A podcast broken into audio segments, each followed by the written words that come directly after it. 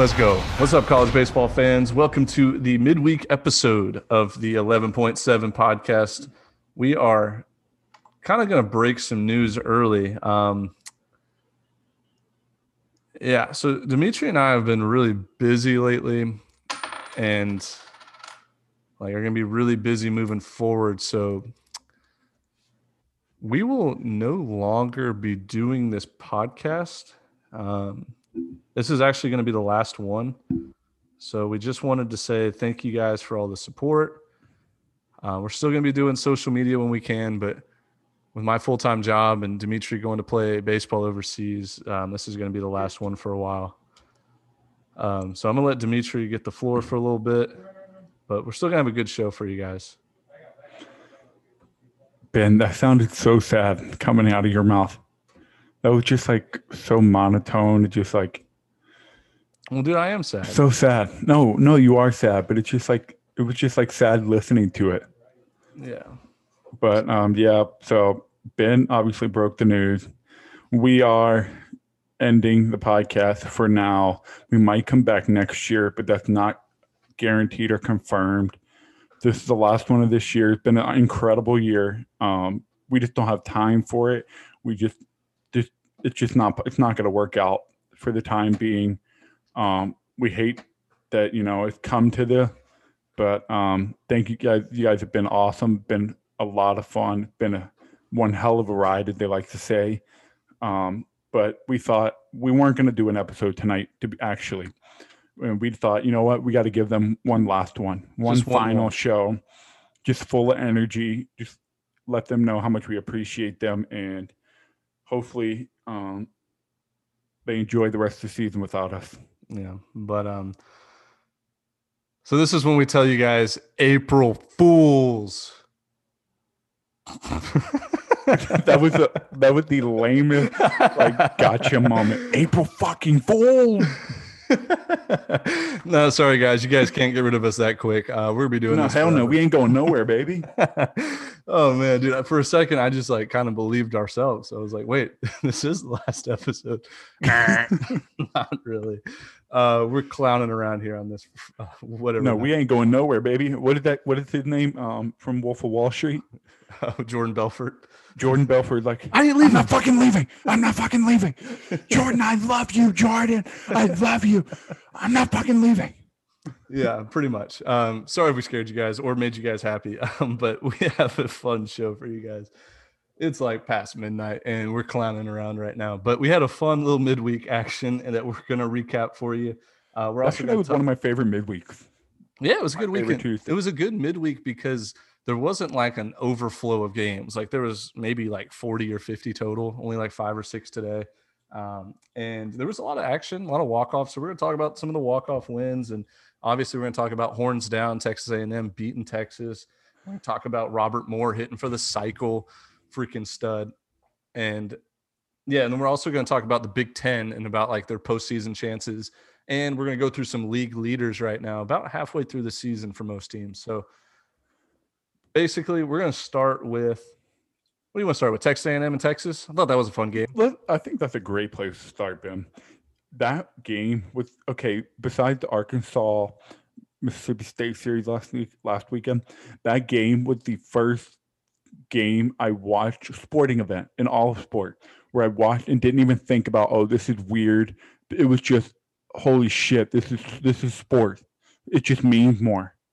Yeah, the, and, the stands were packed. And when I saw, I was watching from the very beginning. Like I got like I got I turned it on like right at seven o'clock, right when the game was starting, and I saw the Texas A&M fans doing their what do you call that thing where they alternate? Oh, they're like sway. I don't know like, what they call yeah, it. Yeah, you know what I'm talking about? Where they they're like crisscrossing. Yeah, it looks sick when in a football stadium. That, when I saw that, I was like, some things are just bigger than sports. Yeah. And it was the first time I felt like I was watching a live sporting event with pride and, emo- and emotion and everything that accumulates in that without thinking like this isn't this isn't supposed to be happening kind of thing. It was more like let's fucking go, baby. Yeah. No, I agree. And first of all, I just want to be out and clear and say that I don't think any kind of like COVID virus wants anything to do with Texas A&M and some of their traditions. So um, they, they definitely COVID wants to stay away from that school and their traditions, but uh, the I mean, I mean, the, I don't even, I don't even, I don't even want to get into whether, like, I'm not even gonna say it. I'm just, I'm not even gonna get into that because I don't care.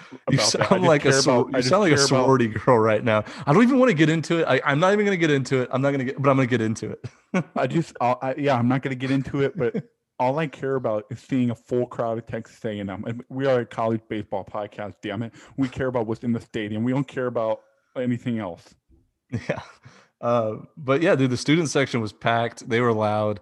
The uh, the highlights of it that I watched was was a lot of fun, and dude it just felt good to see first of all those two schools finally playing each other in a in a sport because you know they're scared to play each other in mm. football both sides. Not they keep screaming at each other oh one side's more scared than the other. I think it's very equal. They both just have agreed that they don't want to play each other because yeah. one team has to win one team has to lose. Right but they don't care in baseball. Like they, they'll play each other two or three times a year so the uh, Texas A&M took care of business at home after two solo home runs, and that was it. Like both pitching staffs, I thought did a great job. Defense um, was well played.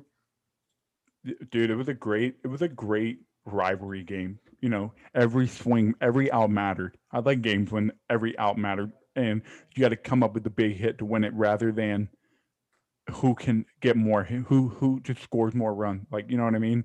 Like a slugfest. I like when runner on second with two outs, huge strikeout decide the game rather than who who gets to hit last. Yeah, who gets to hit last? Who gets walked, bunted over to second, sacrificed to third, and then base it to win it. I, agree with you there.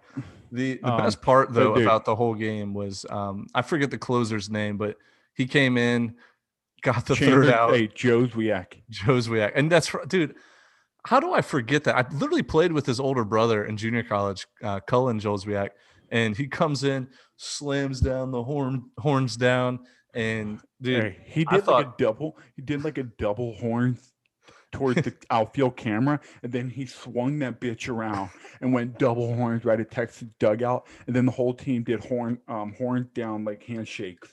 Handshake line full of horns down. The the best part is I was reading some of the Twitter comments, and some of the A and M fans were just like, "15 yard penalty." Yeah, they're like that's 60 yards worth of penalties there, or man, we might have to forfeit next uh, this next weekend series because NCAA is going to suspend our whole team. Like it was, it was just great. Hey, I, question, question. Well, since we're talking about it, did you did you know that the Big 12 banned horns down? The Big 12 banned the horns down. Okay, I didn't know that, but Texas yeah, A&M's not um, in the Big 12, so they can do what they want, right?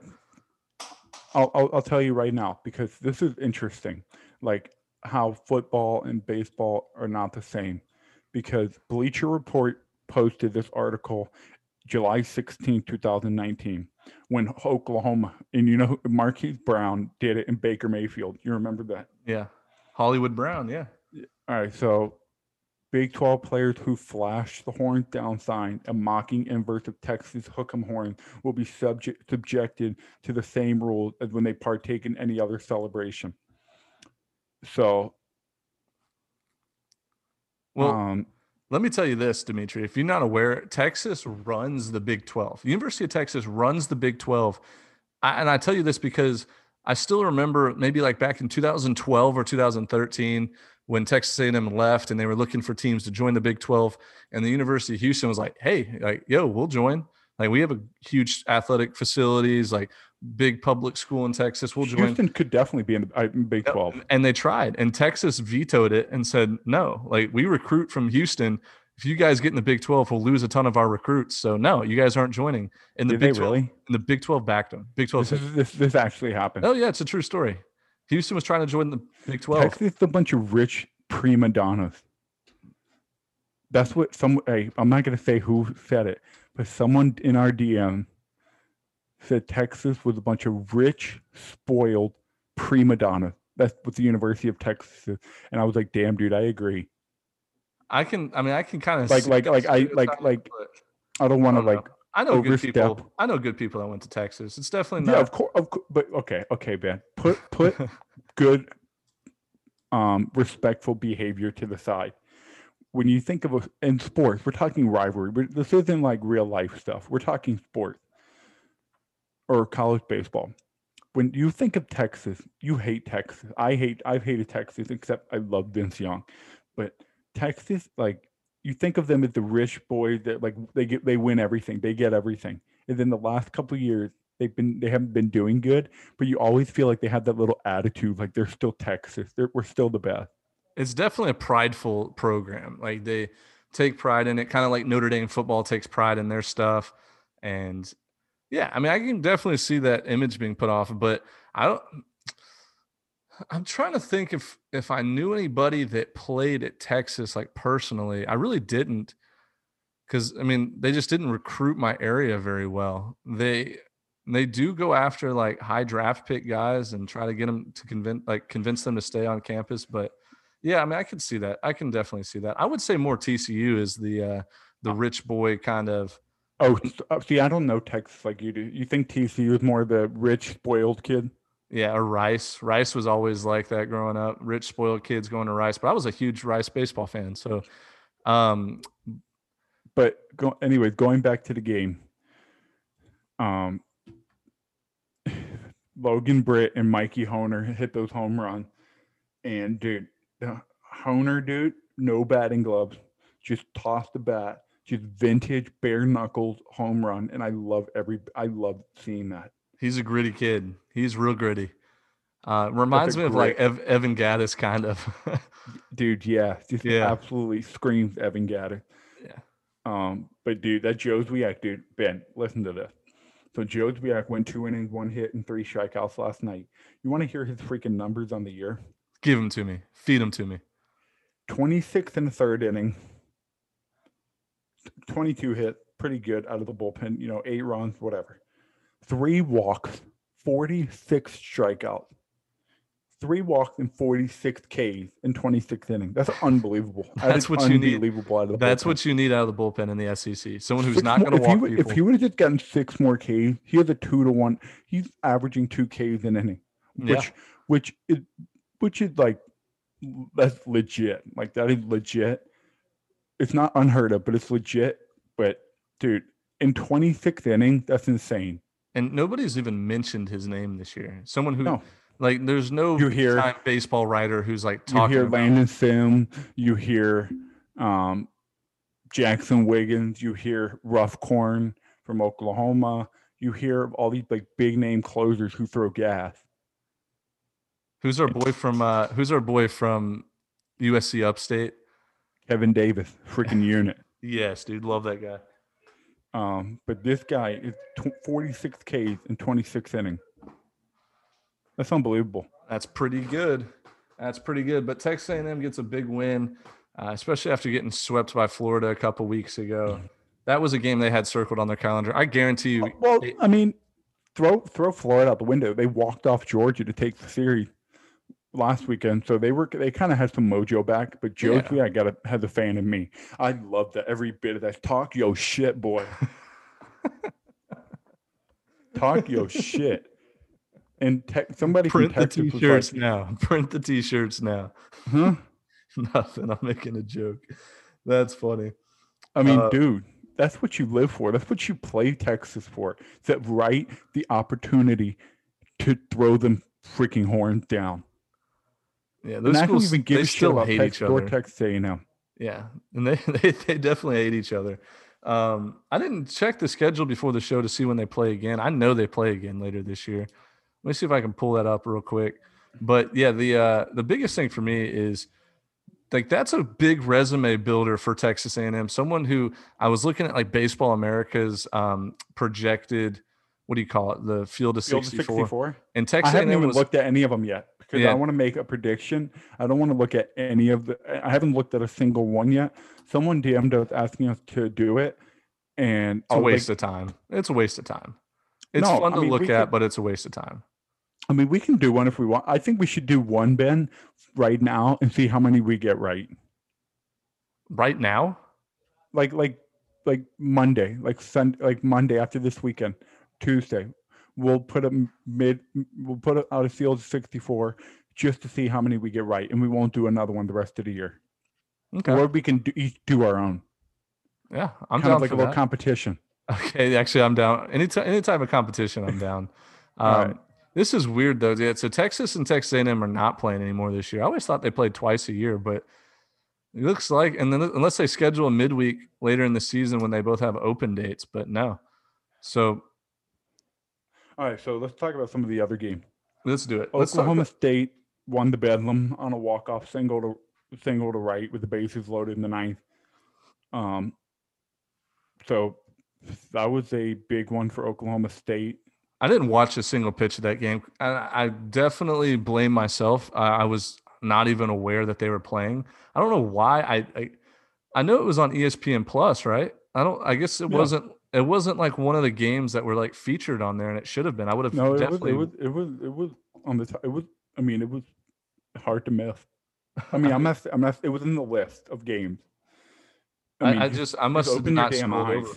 I must have not scrolled over far enough. But yeah, I, I oh, you scroll. Like, oh, I click on schedule. Oh, I when I, go on ESPN, on I click on schedule. I see all the game. But I get lazy um, with it. Oklahoma State. I mean, dude, Oklahoma's kind of hot, so that was a big win for them. And then East Carolina, dude. East Carolina, dude. They hit I'm, that huge comeback against UNC. Huh? They hit that huge comeback against USC. They and scored also, like five runs in the final two innings. I just want to I just want to clarify something. Uh, Oklahoma is not hot. Uh, before we go any further, I don't want to get backlash from the fans. They've lost four out of five now. Their only win was three to two on Texas because uh, they lost two out of three to Texas, and they lost to Texas State midweek. Okay, okay, sorry, you're right. Time is flying by because I was thinking the Oklahoma that was coming off like seven straight, seven straight, Arkansas. Yeah, that's nope. yeah. Time okay, sorry, by. my bad. You're good. We all get one. We all get one mulligan a show. I get one. You get like seven. but I'm not going to bring it up. I, I'm not going to bring it up. what? But, anyways, um, the yeah. So we, let's talk about the ECU and UNC game. UNC jumps out to a big lead, right? And ECU has to come back in the eighth, I think. Uh, I caught they the scored, tail. They were down. It was ten to six in the eighth inning. Yeah. And then East Carolina hit a game tying two run homer in the eighth bombed right field. Dude got his birdhouse on the cone. Everyone's going crazy. The jungle was wild. The fan, I mean, if if Texas A&M and Texas was one A, this game was one B as far as like crowd wise. There was a ton of people there. And then and then they walked it off in the in the um in the ninth, and once again, freaking cone comes out of nowhere in the screen in the TV screen comes out of nowhere running into the center field. It, it's almost like the camera was anticipating it. Like I'm going to place the camera right here, and the and the traffic is going to run right by us. it's going to run right by, and there he was. And, and it's just it's just so innocent and so funny. Yeah, and so this was a big redemption game for for East Carolina because they got smacked by North Carolina a week ago on Tuesday. So they lost like eight to one, I want to say something like that. And they so got smacked pretty good. You want to hear a little nugget about that, that game? In like the sixth or seventh inning, East or UNC the Tar Heels were doing this little folk dance where they throw their legs up to each side and like. Oh, you're talking about last Tuesday. Yes. Yeah, yeah, yeah. So they're dancing and having a good time. They're smacking East Carolina's ass, right? Fast forward two days, they get or three days, they get swept by NC State who's like freaking eating roaches at the bottom of the ACC. like no business being, no business beating them. They get swept. Postponed Friday. They play like Sunday, Monday, or Monday or whatever. And then Carolina's like, well, shit. Like maybe we shouldn't have danced.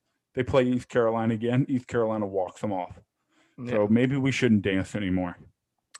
But East Carolina, so they're playing a four game series against Cincinnati this week. So Thursday, Friday, Saturday, um, no, Thursday, Friday, Saturday, two on Saturday. My bad.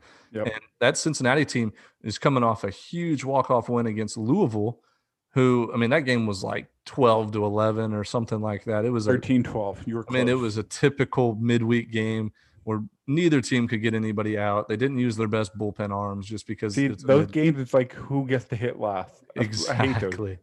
Well, and listen to this. So, uh, uh, Cincinnati gave up 12 runs on Tuesday. They still won the game against Louisville, but they gave up 21 runs to St. Louis on Sunday. So they've given up 33 runs in the last two games. And so maybe they can't pitch. They're one and one. Well, they can really hit because they scored 22 runs earlier this season against Xavier. And I want to say they the next day they lost. Yeah, I'm looking at right now. They lost 16 to 8 the next day. So they give up a lot of runs, but they score a lot of runs. So whatever. They'll be a fun team in the postseason if they get there.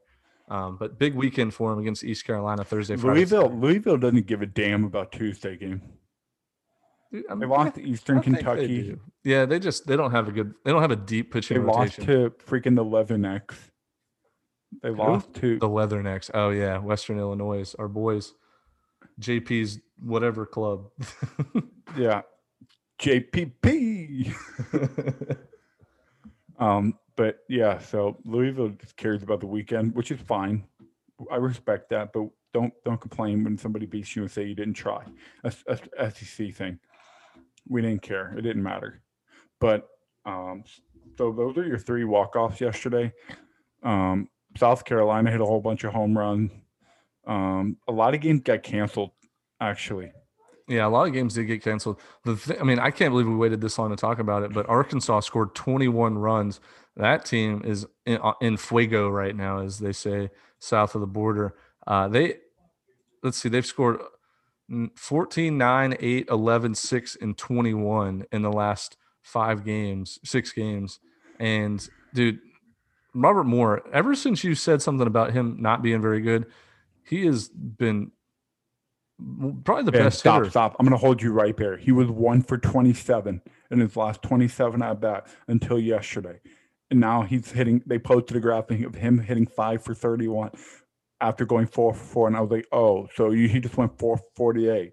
Let me just do some basic math here. Well, he went one for twenty-seven, which is fine. You go through shitty cold streak, but don't say he's hot. Uh, he, I mean, he hit that triple. I'm just trying to, I'm trying to look on the bright side here. You're right, but he uh, he hit that triple on Sunday against Mississippi State. It was a big hit for him, and then he goes and hits for the cycle in six innings against Central Arkansas. That's what he does. Every time he gets on third base, he just throws his hands up and does one of the like, oh my bad. Look at me, my bad. but me. um no, he I mean a cycle's a cycle. You gotta respect it. Am I crazy? Let's have a little debate here. Am I crazy that I think we've talked about this, but I'm not a big cycle fan. I don't think it's that cool. No. I um I think I think cycle we've talked about this because you said like if you're fourth at bat, you need a double or a single. You're just gonna stop. Yeah, or like you're gonna try. You're gonna try to hit a double instead or a single instead of a home run. It's it's just the most. I don't think you're gonna. I, I, I think you. I I'm gonna be honest with you. If I'm three for three and all I needed a single cycle, I'm gonna still try to hit a bomb. I'm just being honest here. Well, you will, but there's a lot of guys out there that don't. They're just trying to hit a single back up the middle, or like I've seen people in the major leagues like try to drag bunt for the cycle. It's like that's see that's weak. That's weak. That's a weak. No, okay. So what's more impressive to you? Uh, because this past weekend I got to call the Mercer baseball games on ESPN Plus, and they turned a legit like around the horn triple play. It was you know five, four, three triple play, and yep. it was like number six on ESPN's top ten. And in my head, I'm like yeah, the triple play is cool and all, but that wasn't like a top 10 play. Like number six it, it, play. It's, it's, a top 10 play because it's rare. It's but rare. dude hit a ground ball. Guy was literally standing on third base, fielded a basic routine play ground ball, stepped on the bag, threw it to second like he's rolling up a double play. It was it was literally just a double play ball that just happened to touch third base. Like and so between the cycle and the triple play, like, yeah, awesome. Like those are cool accomplishments. They're very rare but I think they're just over celebrated in baseball. What triple play? Triple plays and the cycle. A cycle is not easy to do, Ben. Okay, let me ask, let me put let me put it in perspective here. How hard is it? You as a hitter know this, and you're lying if you don't agree with it. How hard is it to hit go four for four in a game? Uh, I can't say I ever did that in so, so it's hard. It's sure. To go four for four is hard. Sure. I guess. Dude, don't don't don't share me like that. sure. It, what do, what do you want me to say? Like, yeah, pretty hard. No, dude, okay. it's super easy. I did it all the time. Let me let me let me ask you this: You're walking off, you're walking question. to the clubhouse after the game. You got your bat on your shoulder, you got your glove in your hand. You're thinking about your, your game. if you go four for four, are you absolutely pumped? You your nuts are hanging. You're ready to go drink and like you Nah, feel dude, like I'm- big I'm- man on campus. Nah, dude, I'm pissed. I didn't go 0 for five or five for five. Dude, can- seriously, let's be honest for let's be real for a second. If you go four four, you're happy. You have a great day. If I'm two for two, I'm looking around like, let's go. Okay, so how are you going to tell me going four four with one hit of each kind is not pretty impressive? I mean, it's impressive, but it's not like I think it's just overhyped. That's all I'm saying. Would- So you'd rather go you'd rather go four four three home run? A, a million I times. would. out of I would too. Okay, uh, I would I go. would too. I'd rather go four for four with two homers, a double, and a and a single. Okay. No, I I think, but just one time in your career to do the cycle, you would be like, okay, I'll do it one time.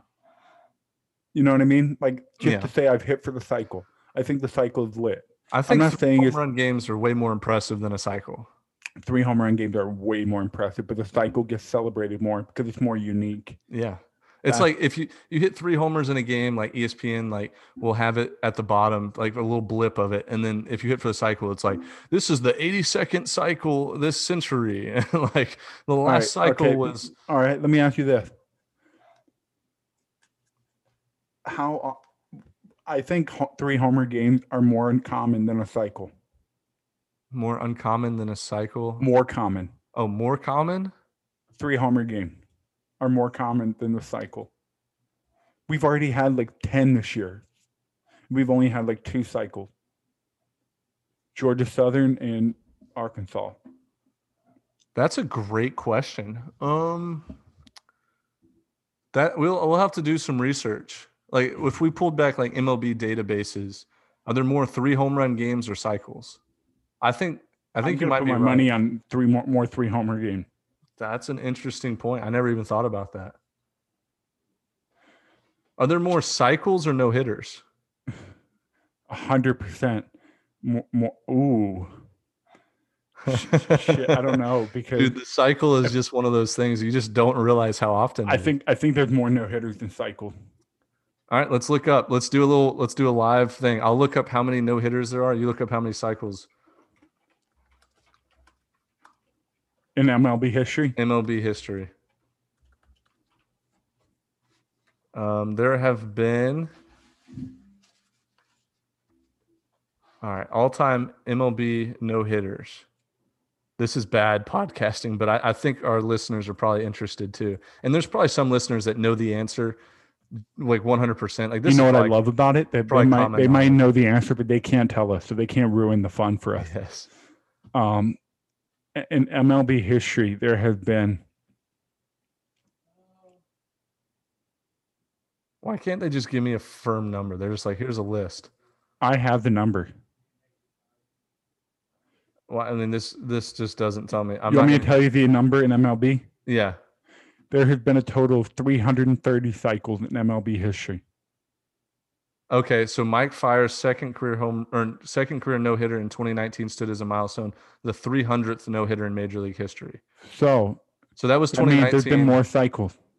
So there was one, two, three, four, five. There was five more after Mike Fiers is 300. So there's 305. 330 cycles in MLB history. Wow. So there's been more cycles than no hitters by 25. That's actually crazy. That's like one They're every. just as equal. They're just equally as rare. Okay, let me do three home run games. How many three home run games in MLB? Three homer game in MLB history. I think there's way less than 300.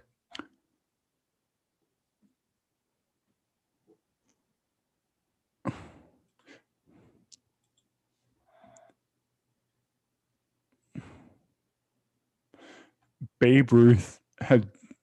You're kidding me. Babe Ruth has had has 70 multi homer game. That's not the question, though. Huh? That was not the question. I know, He but also it's played part, against, it's, like, it's part of my plumbers. research. He also played against plumbers. He freaking chain smokers and beer and Budweiser drink, beer drinkers. He doesn't give me a number. Why won't it give me a number? whatever, dude. We're gonna. I'll, i need more time, and I don't want to make our listeners sit here with silence as we bullshit looking for the. okay, well, let's go through. Um, let's go through a list of.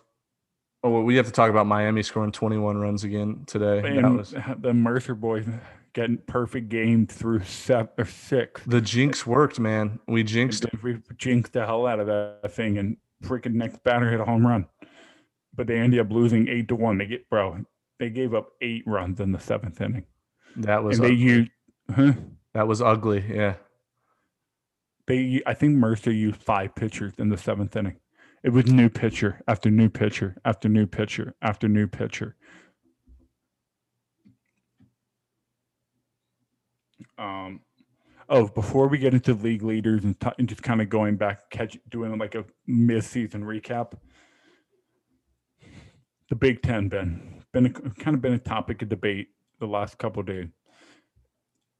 If if you're the committee, are you are you p- giving the Big Ten one automatic qualifier team, or are you giving them their equally deserved, you know, two or three bid? Well, I think they automatically get one, right? The automatic qualifier. That's what I'm saying. Should they just get automatically one for not playing any out of conference game? Yeah. How do you, how do you the, if you're I the committee, how do you do this? I saw the back and forth. I think you have. I mean, you you have to throw RPI out of the window, which is I'm a huge favor of. Like, I just forget the RPI. I hate it. the The best way to approach it is you have to use the eyeball test. Like, how do the players you know match up? You know what what's the overall like how good is the conference look versus like watching other games i think they're going to get three teams in like they usually do indiana michigan maybe nebraska iowa something like that illinois I, it would it would blow my mind if they got more than if they got five or more i would be shocked i'm, I'm i'll be surprised to get more than three i think three or four is where they're going to end up the it does suck. Okay, hold on, hold on. Also, hold on. wait, I found the answer. Who would who was there for? Who is there for? Maybe Ohio State this year. You got to think if you're 500 in the in the Big Ten. I mean, okay. Here's the deal. Here's my here's my theory or my idea. Whatever their final standings are, like if you're first, you're first, second, third, whatever. Go back in history and see like like last or let's say two years 2019 did the fourth place team in the Big Ten get in the tournament? Yes or no? And then look at their resume and then look at their resume today in terms of conference runs given up, pitching ERA. Just kind of try to create a resume using previous data. Yeah, no, I'm I'm a, like maybe take like the last ten years and average how many um how many teams they get in. I like that theory a lot. I think at first I was about to make fun of you for it, but the more I thought about it, it makes sense. So like so like let's say we go back to 2018 who finished third in 2018. Let's just make it up. Let's just say Ohio State finished third in the Big Ten 2018. They had a 40 and 20 record and a pretty good RPI. So now you look this year and say who's third, and say then you go back and look at all the third place finishes, and you kind of just say third place usually a 40 win team, a top 50 RPI, and then you say okay, third place this year probably would have a very similar resume. Yeah, and I, I think, think that's how they should do it. I don't think the talent's like that much better or that much worse. I like it where you just take like the last 10 years, you average, average out each place. How many times or how many teams they get in the tournament. And then if it comes out to like 3.7, you just round it up to four.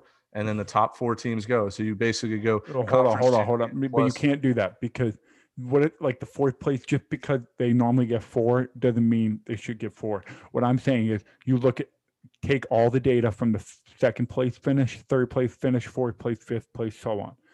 If second place is usually like what I get, um, usually that's their resume, you kind of give that team their resume and then you compare it with all your other bubble team and the rest of the country this year.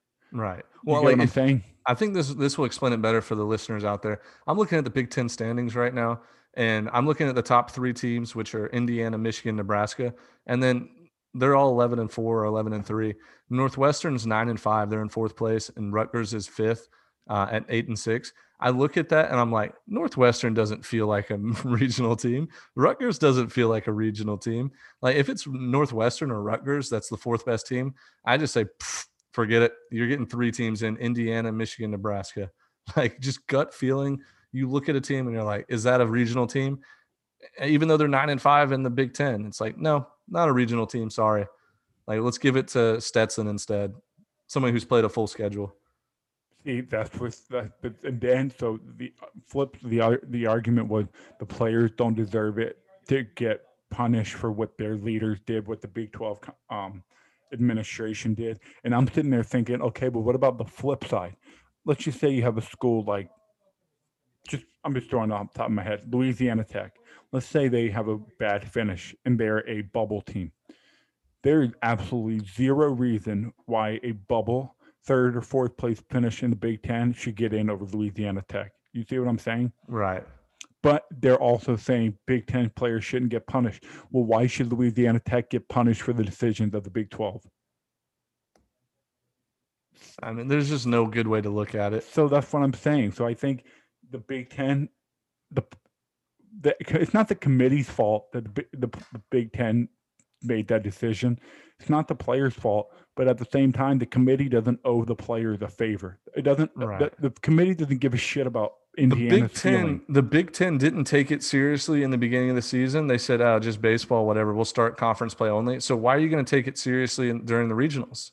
Like you can't just say no, not serious about it beginning of the season and then say, "Hey, we're really serious. Why are we not getting in the tournament?" You can't have it both ways. You can't That's dictate saying. Yeah. yeah, the committee doesn't give a shit about Indiana's feeling in the clubhouse on selection day. Oh, we didn't get in. Oh, we don't. Well, the committee doesn't owe the Big Ten players anything. I'm not saying I don't have compassion or I don't feel bad for the Big Ten players, but at the end of the day, you cannot take a spot away from a team who played a full freaking season, played out of conference. They traveled on the road. They had to bust their ass to beat some team on the road. To, and it was a big RPI win, big resume booster, just to give Nebraska a spot because they played only in conference, but you can't take it away from the players because their administration, like, like get the get the fuck out of here. You got to earn that shit. It's going to be interesting how it works out. I mean, I think the Big Ten gets three teams in. I, I think it's the obvious until, three teams. I cannot wait until we get our little press pass again and get to listen in on the. uh You remember in 2019? Oh, dude, that was and so they funny. freaking gave TCU a spot, and they said because of previous history, like Can we oh tell that God. story real fast. This is amazing. So this in, two, in 2019, we got access to the NCAA committee, uh, select the selection committee to do like a Q&A. So basically you would call in and um, there was like 40 people on this on yeah, this yeah, on a, on a conference call. And like Ray Tanner was like answering questions about like how the committee made their decisions and, and, and why asked, they did this, why they did, and somebody asked them, why did TCU get in over Texas State? Or why did TCU yeah. get in? Their resume was atrocious. It was not a regional resume. Anyway, Ray Tanner goes, Well, there, there were three reasons. One, they believed that TCU was the healthiest they had been all year because they were hurt most of the year, which is true. But you know what? The regional doesn't give a shit if you were hurt in the beginning of the year. It's your final resume. Yeah. The final four doesn't give a shit if you were a number one seed. If you lose to the 16 seed, you're out. It doesn't matter if you were hurt, not you're out of the damn tournament. so they said they were the healthiest they've been. They deserved a spot. The second reason was their previous success in the postseason. Well, who gives a shit what you did in 2019, 2018, It's a different team. it's a different team. It's a different season.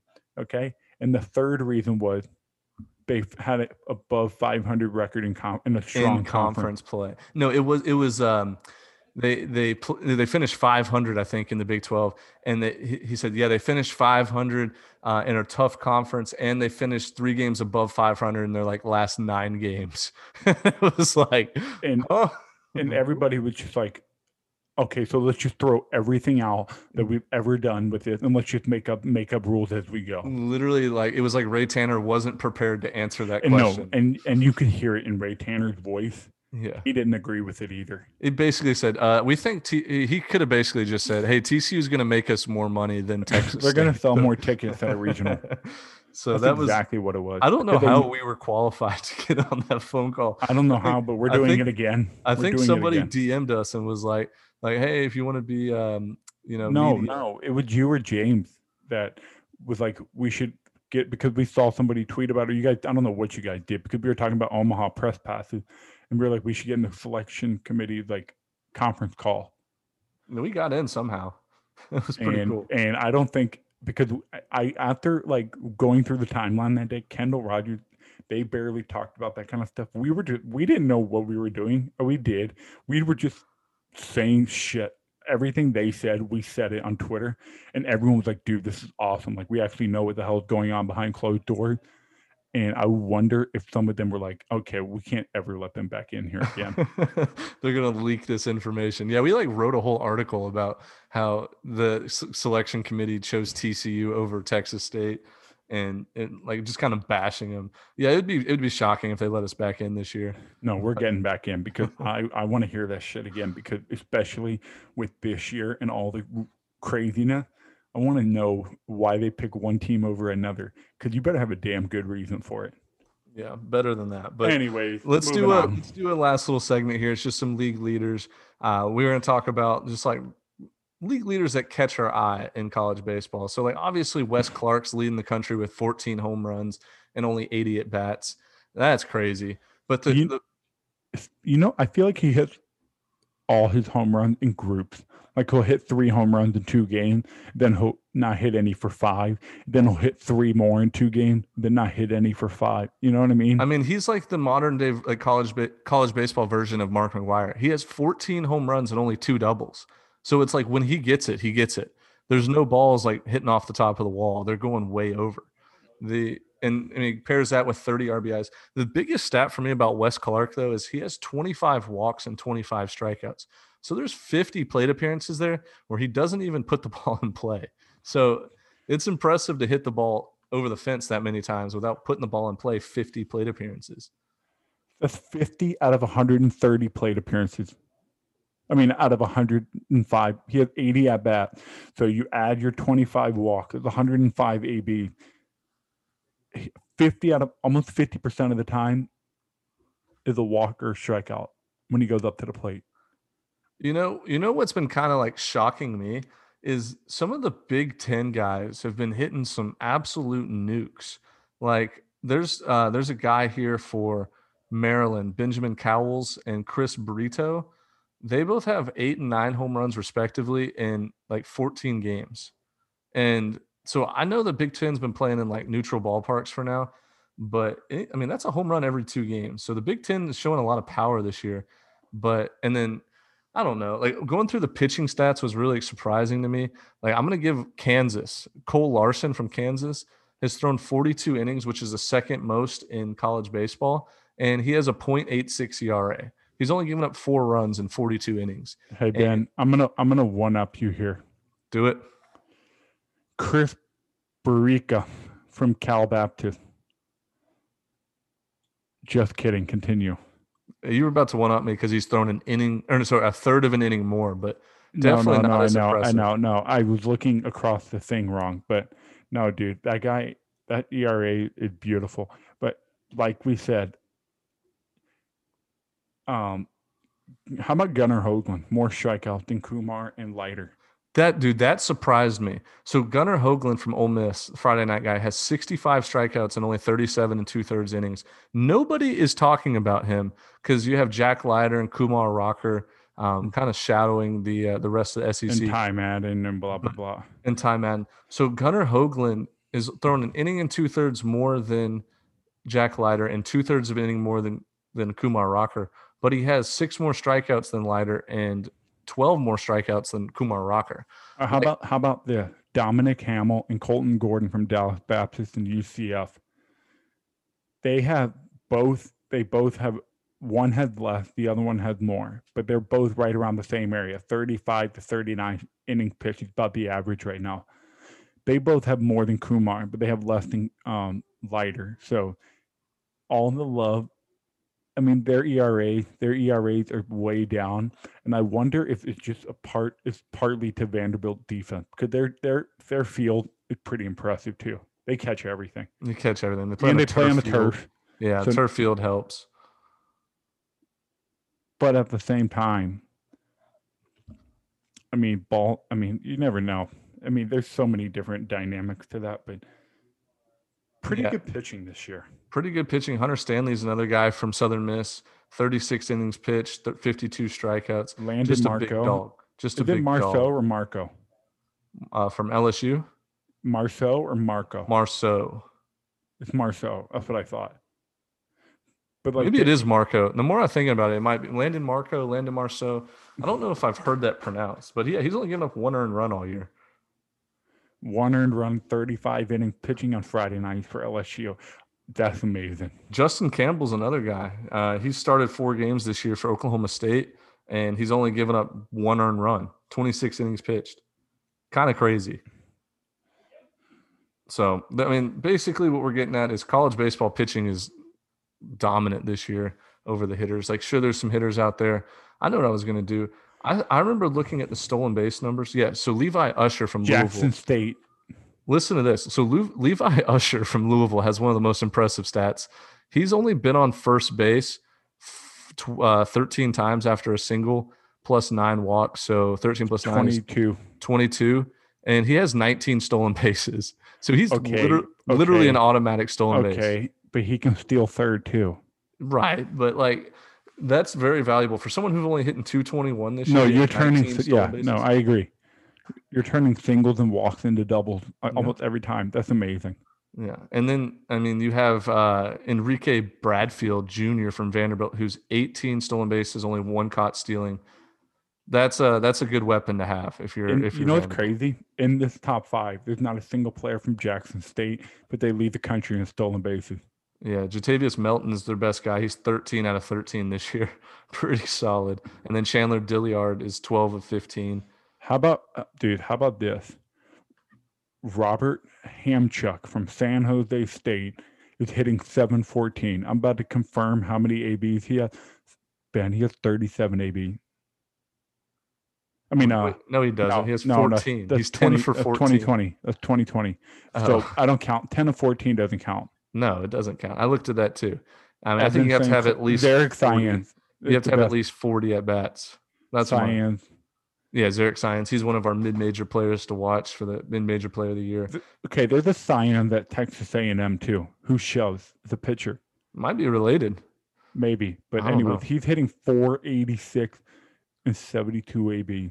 Well, No Tyler Tyler Hardman from Oklahoma, the first baseman, he's been a stud this year. He's had 95 at bats and still hitting 463. He's a guy that I saw like Kendall Rogers and those D1 guys tweet about how he went from like unranked on the national first baseman watch list for the draft this year to number two behind uh, Wes Clarke.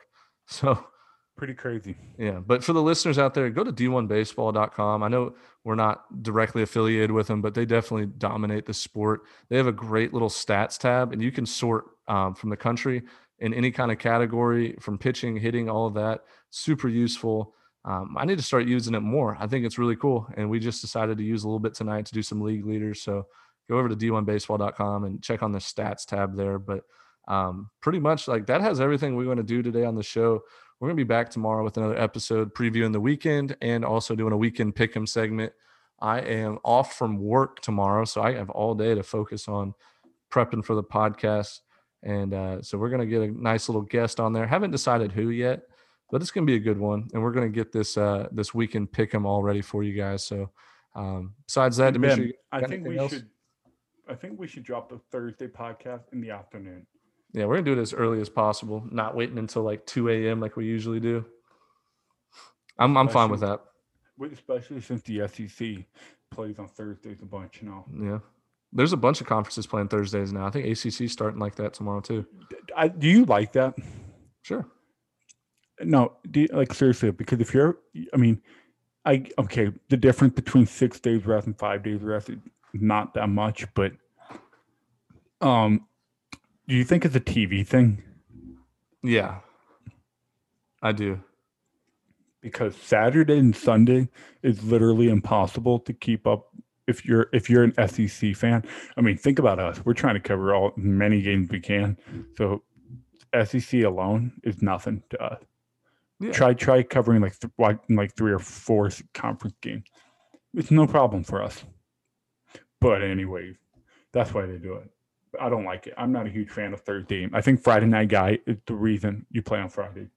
Yeah. But anyways, we'll be back tomorrow. You guys uh follow us on social media, I guess. We'll do whatever you want. But anyway. anyway. Peace out. See you guys next time.